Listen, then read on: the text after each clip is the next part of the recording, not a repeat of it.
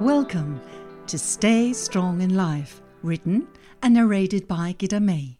The Stay Strong in Life series features 52 episodes, each with precise, concise, and unique messages on how to find the strength within you. Each message includes a particular positive affirmation. Therefore, this series also features the podcast Affirm Your Life and an introductory podcast that supports and explains the purpose of the series. What kind of type are you? Are you the kind of person who happily gives a speech without considering or worrying about what others might think? Or perhaps you're the type who'd rather remain in the background because you don't really dare to let others see or hear you. Because what might happen if you fail?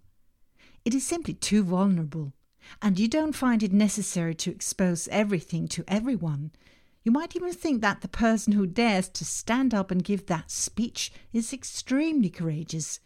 If only you were so lucky. Many people belong to a type that doesn't really want to show vulnerability.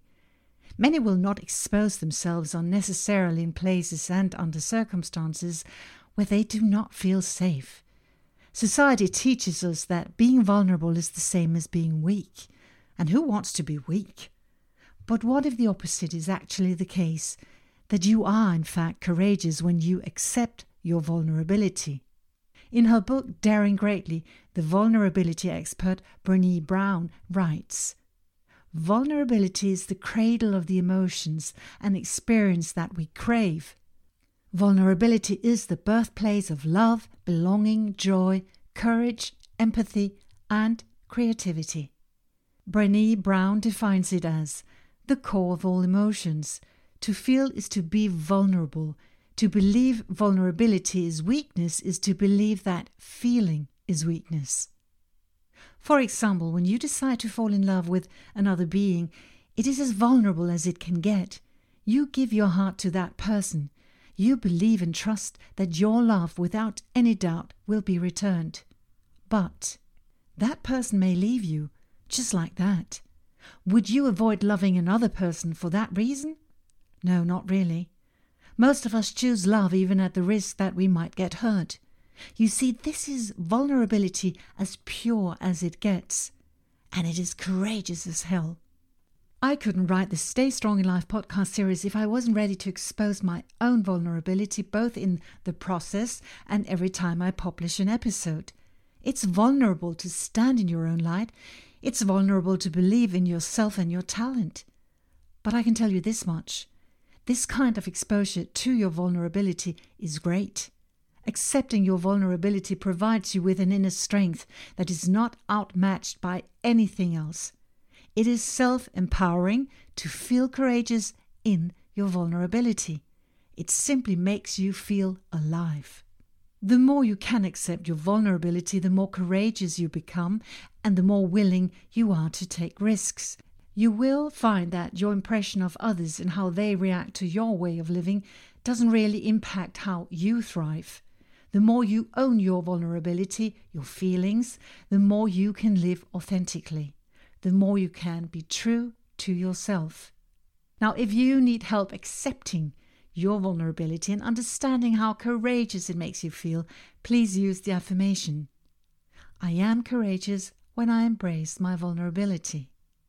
I am courageous when I embrace my vulnerability. I have some examples that may give you an impression of some of my moments of vulnerability. When I feel bad and I call a friend. When I got sick with stress and had to go into therapy. When my children don't call. When I teach Zumba and I'm totally exposed when taking the lead and I might forget some of the choreography. It happens.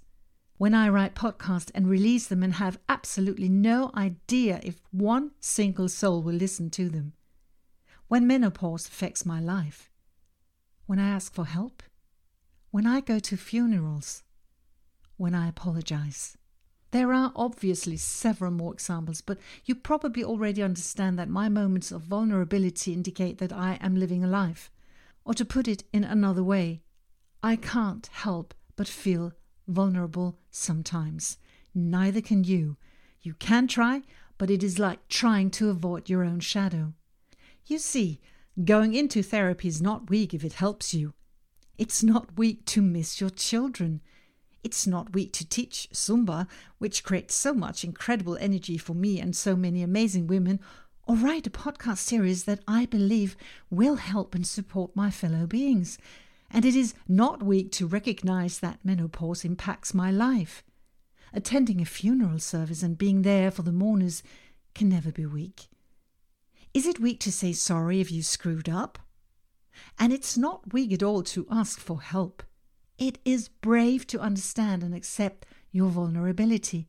It simply makes it easier to exist. To round off Brene Brown, who in her book says it so emphatically, vulnerability sounds like truth and feels like courage. Truth and courage aren't always pleasant, but they are never weakness. To me, Embracing my vulnerability is what has made me reach as far as I have in my self understanding and made me take courageous decisions that really have changed my life. By facing my vulnerability, dancing with it, and loving it, I am now in close contact with my courage. I'm not afraid to show my vulnerability. It's one of my ultimate strengths, perhaps the most significant strength I have. It might sometimes make me feel scared, a bit out of control, and like I'm taking a free fall from a high cliff, but it also makes me feel strong, focused, vibrant, risk taking, and free. I love my vulnerability as it simply makes me feel complete. I hope you allow yourself to feel and accept your vulnerability and see how powerful it makes you feel when you look it straight into the eyes, embrace it, and own it. It doesn't make you weak, but on the other hand, very, very courageous. Remember to use the affirmation I am courageous when I embrace my vulnerability. Say it over and over again so you never forget that you stay strong in life when you embrace your courageous vulnerability. You can also repeat the affirmation to yourself when you listen to the music that follows this podcast.